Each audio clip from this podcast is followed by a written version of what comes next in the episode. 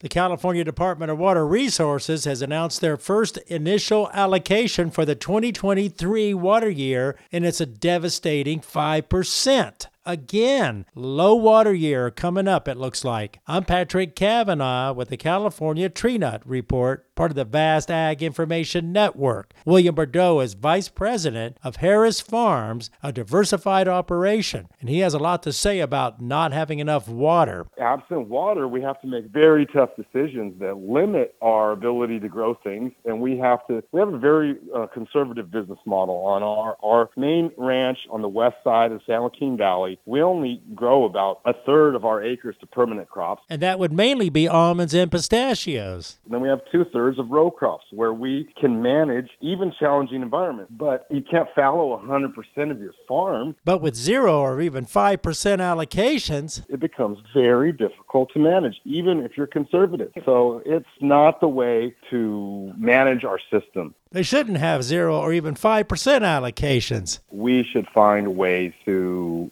alleviate those challenges. And, and it's possible, but it's going to take good decisions. It's going to take collaboration. It's going to take compromise, and it's going to take investment. That's William Bourdeau with Harris Farms, facing what could be a very low water year again in 2023. With the Ag Information Network, I'm Patrick Cavanaugh.